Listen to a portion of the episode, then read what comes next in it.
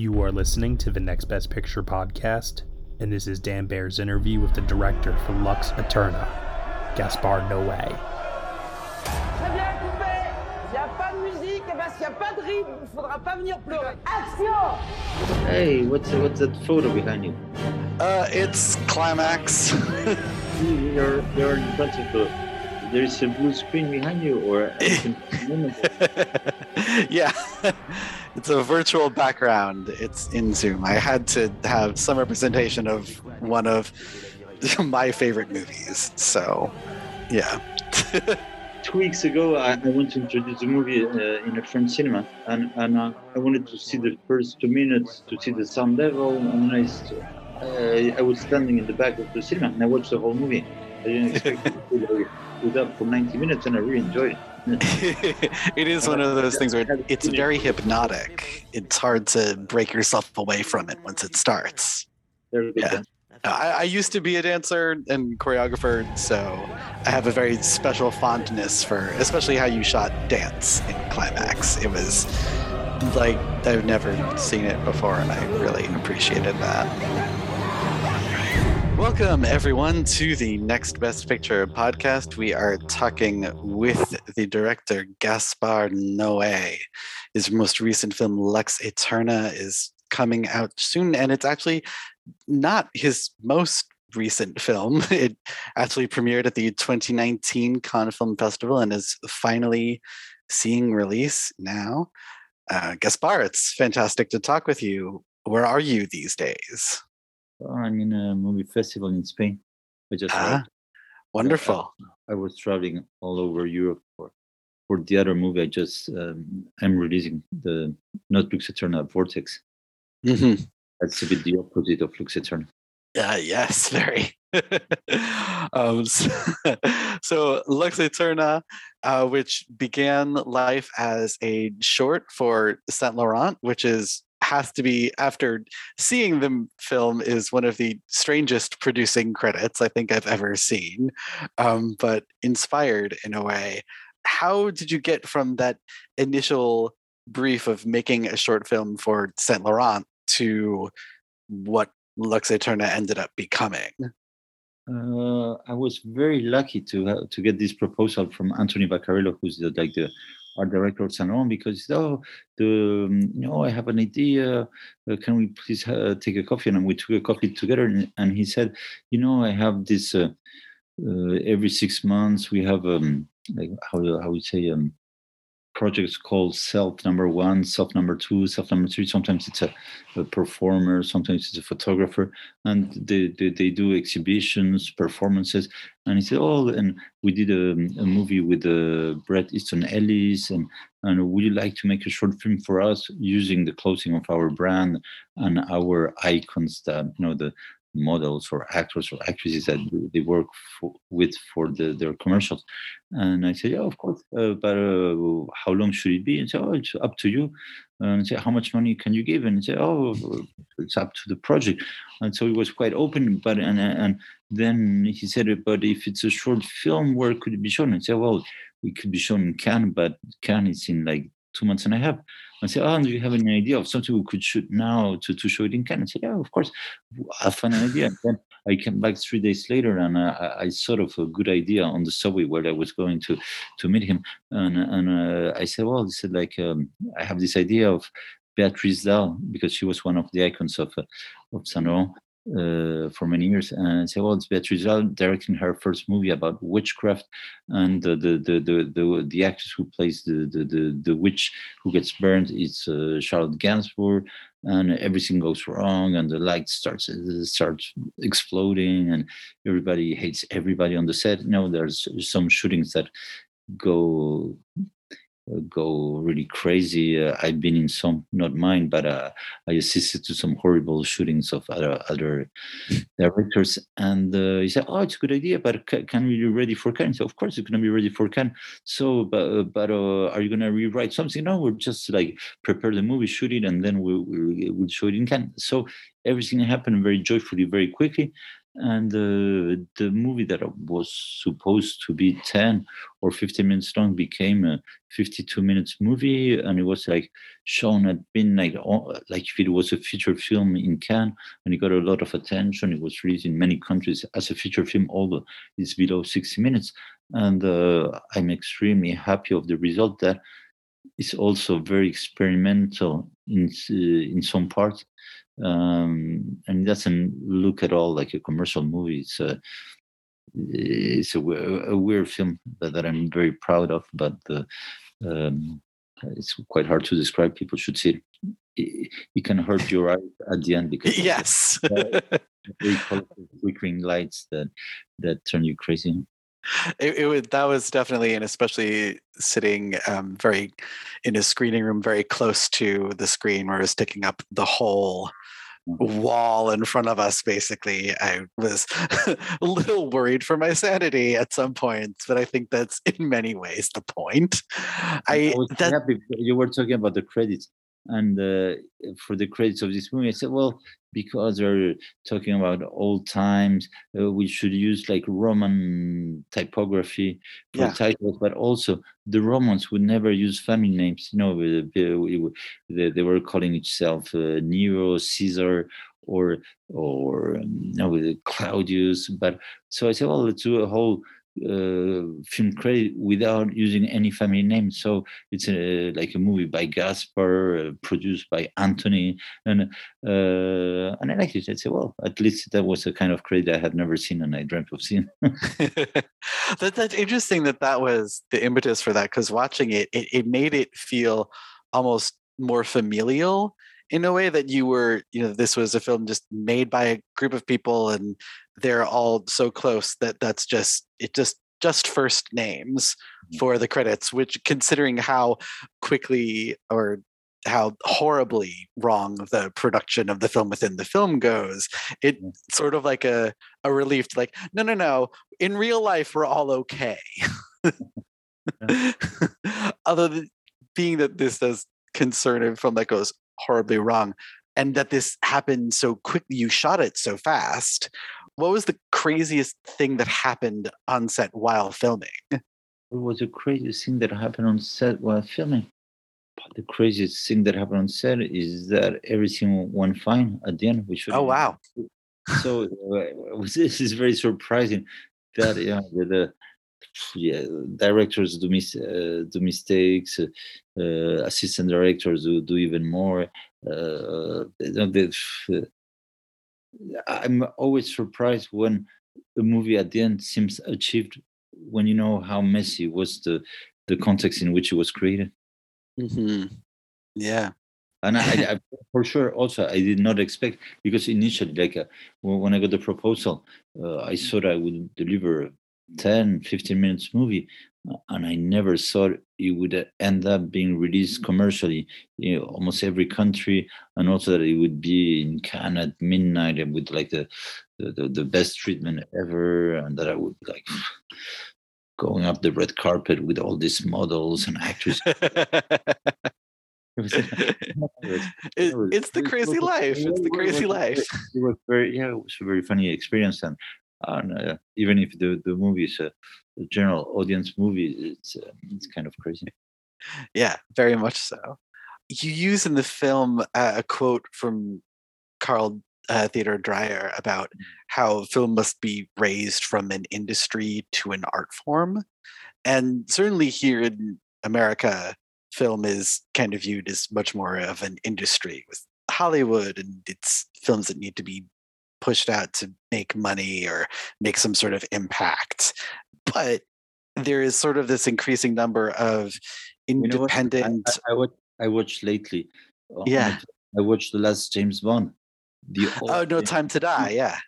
Oh, what a nightmare. The old James Bonds look more arty. Mm-hmm. All these kind of movies, like action movies, fantasy movies, spy movies, now they're 3 hours long. They're talkative, and they're trying to be so serious that at the end you get bored for 3 hours. I used to enjoy all those big productions in the 60s, mm-hmm. 70s. No, all the Cinerama movies were great, but now They talk. They never end, and you see the actors, reading those bad lines. Yeah, well, it's because I think you see, or we're seeing here anyway, a lot of more independent, artistic-minded filmmakers sort of making that leap to working on these big productions because they have a love for the characters or love for the plot and anything. For the salary. That as well, I'm sure, also helps. Who cares about Superman or James Bond? No one cares. Some people do. I think they have a nostalgic, it reminds them of films that they liked when they were a child, or things like that. Hey, it's Kaylee Cuoco for Priceline. Ready to go to your happy place for a happy price? Well, why didn't you say so? Just download the Priceline app right now and save up to 60% on hotels. So whether it's Cousin Kevin's Kazoo Concert in Kansas City, go Kevin, or Becky's Bachelorette Bash in Bermuda, you never have to miss a trip ever again. So download the Priceline app today. Your savings are waiting. Go to your happy place for a happy price. Go to your happy price, Priceline. Don't you know that you're a grown-up? I'm a grown-up. Me too. Yep, me too. But these days, being a grown-up can really suck. Luckily, we're grown-ups who grew up in the coolest generation. We had video arcades. And also some of the best TV and movies ever made. We lived the origin of awesome consumer electronics. The list goes on and on. Yep, Generation X. Exactly. And we're Gen X Grown-Up. Every week, the Gen X Grown-Up podcast explores media, tech, toys, games, and more from both yesterday and today. Through the eyes of Generation Xers who absolutely love that stuff. You can find us on iTunes or wherever you get your podcasts. Or find us on our website, genxgrownup.com. All right, you think that was good enough? I hope so, man. I'm tired. Who listens to a promo on a podcast and then goes and listens to a different podcast? Right. I've never done it. No, right. But do you think that it's possible to have a real marriage between the artistic side of film and the industry side of film? Sometimes there are great fantasy movies, great science fiction movies, but there are not many. From time to time, there's one that really pops out. What's the most recent one that you can think of that mixed that for you? Among the Hollywood movies. Wow, that's a hard question, but I liked, what's the name? I enjoyed very much, but one with Martians, what's the name? Because it's got a different, in French it's called First Contact, but the Arrival. Oh, Denis Villeneuve. No. I think it's The Arrival by the director of Dune. Yes, Denis Villeneuve. Yes, Arrival. Yes, yeah. Yes, that's a fantastic one. Yeah. I saw the trailer of the Kingsman. No, the Northman. Oh, the Northman. Yes, Robert Eggers. I haven't seen the movie, but I like the trailer. I want to see that movie. It starts way up here at 10 and just keeps going all the way through. It's incredible. You saw it? Yes. Yeah. It's a lot. Yeah. It seemed to me like these two movies that I really enjoyed, 300 and 300, The Birth of an Empire. It does have quite a bit in common with those movies. I think it goes more heavy on mythology and the culture of the Icelandic, Nordic countries in a more interesting way, I think, than 300 did. And the other action movie that I really liked was the last Mel Gibson, the one that takes place in Japan. The second half of the movie was pure barbarity. I haven't seen that. Oh wow! When the American soldiers arrive to Japan and the battle starts, you have 1 hour of pure terror on screen. Wow. To get back to Lux Æterna, it starts with this long, it doesn't begin with, but it includes a long conversation between Béatrice and Charlotte about the process of making movies and their is particularly Béatrice, as she's the director of the film within the film, about her sort of ideals of filmmaking. And then as the movie goes on, all those ideals kind of start to fall away somehow in the actual process of making the movie and getting it done. Also, you can tell that she's a bad director.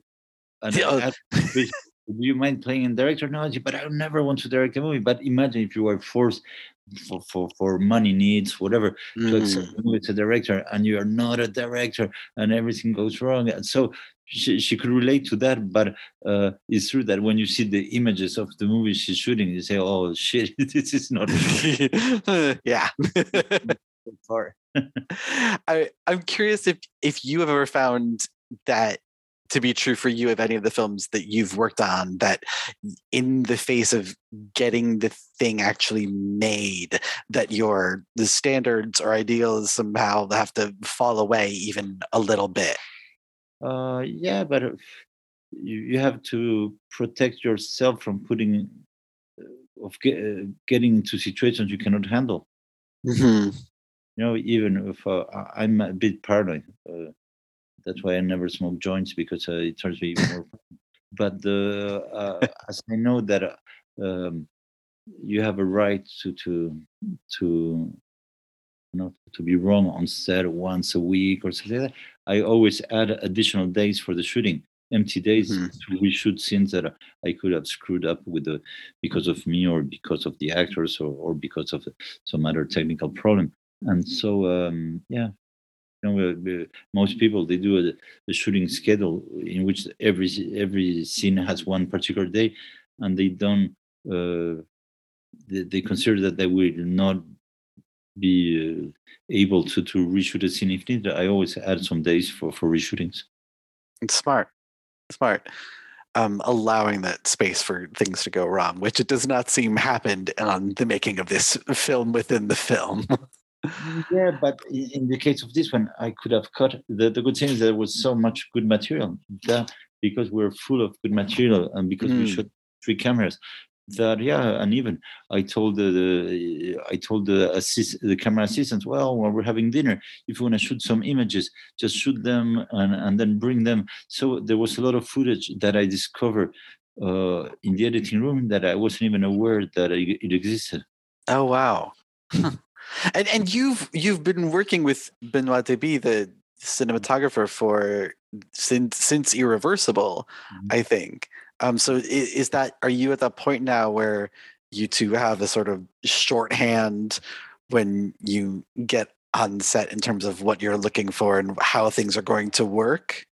I like working with Benoit because we don't need to discuss. He's got a great taste for lighting. He also has a great taste for whatever is linked to the visual department, the clothing, the decoration, the art design, etc. So he's the person I asked the most about the art direction, like should the girl wear this dress? Should the boy have a jacket that's blue? And so he's more than a simple camera operator or a cinematographer. He's like a real artistic partner in every level of the movie. Besides, he doesn't take care of the sound. The sound, not his department.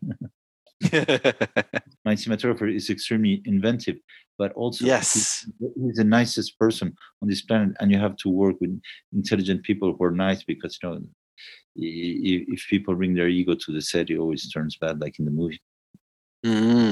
Like the shooting is described in the movie. No, it's important, I think, to keep those things in check. And speaking of that, so this film premiered at Cannes in 2019.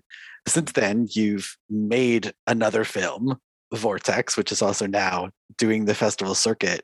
And it's been so long since you've made this film and since it premiered, and having to do press for it now and talk about it, so much has happened since then in the world, and for you personally with the making of a whole other film. Do you recognize the person you were when you made it? Is it hard to put yourself back in that mindset of making this film, or is it just so immediate. No, actually, the last one, Vortex, was shown like 9 months ago in Cannes, but it's being released everywhere at the same time right now. And it's funny because I never had so many international releases synchronized in such a short period of time. Like, it's coming everywhere in the same 2-3 weeks. So I'm doing phone calls from many countries. So I have to go to Spain, to Switzerland, to Italy, to Germany. So I'm running all day now. But yeah, it's better to release it now before the World War III will start now. So, I think we can all agree on that. Actually, I 1 month ago, I thought it would really start now. I don't know. Probably yes, probably no. I think that the film, it's great that a movie like this is even getting this kind of release.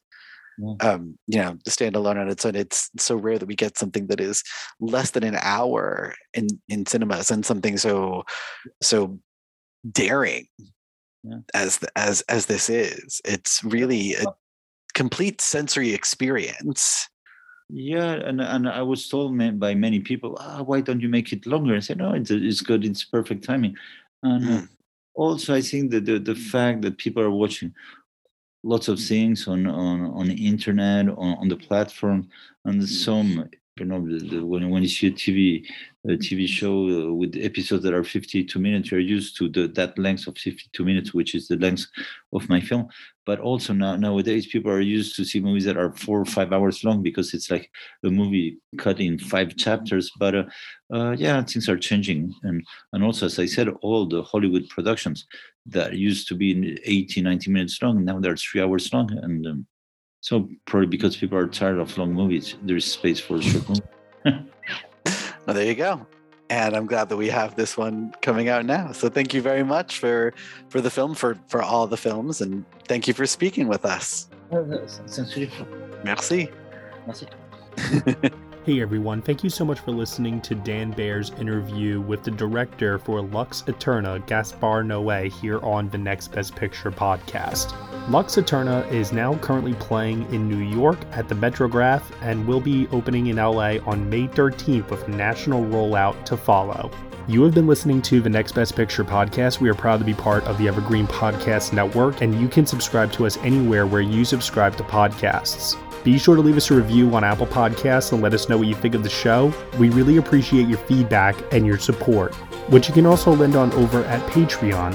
For $1 minimum a month, you will get some exclusive podcast content from us. Thank you so much for listening, as always, and we shall see you all next time.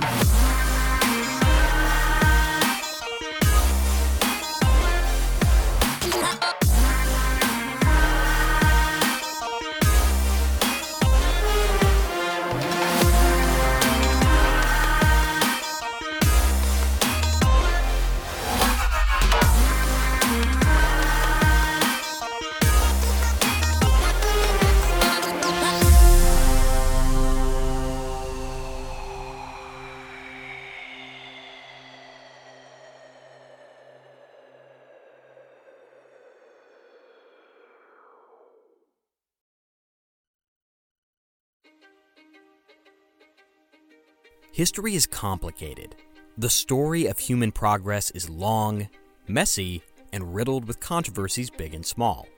On Conflicted, we dive headfirst into history's most infamous events and contentious figures.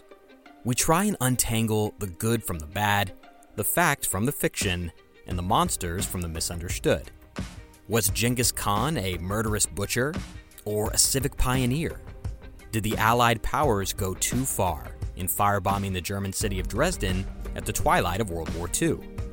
And how did the Marquis de Sade acquire such a sinister reputation? And was any of it true? These are just a few of the tough questions we wrestle with and investigate on Conflicted. So if you love history or just enjoy a good story, please join me, your host, Zach Cornwell, for a fascinating new topic each and every month. Conflicted, a history podcast, is available on Spotify, Apple, or wherever else you get your podcasts. I hope to see you soon.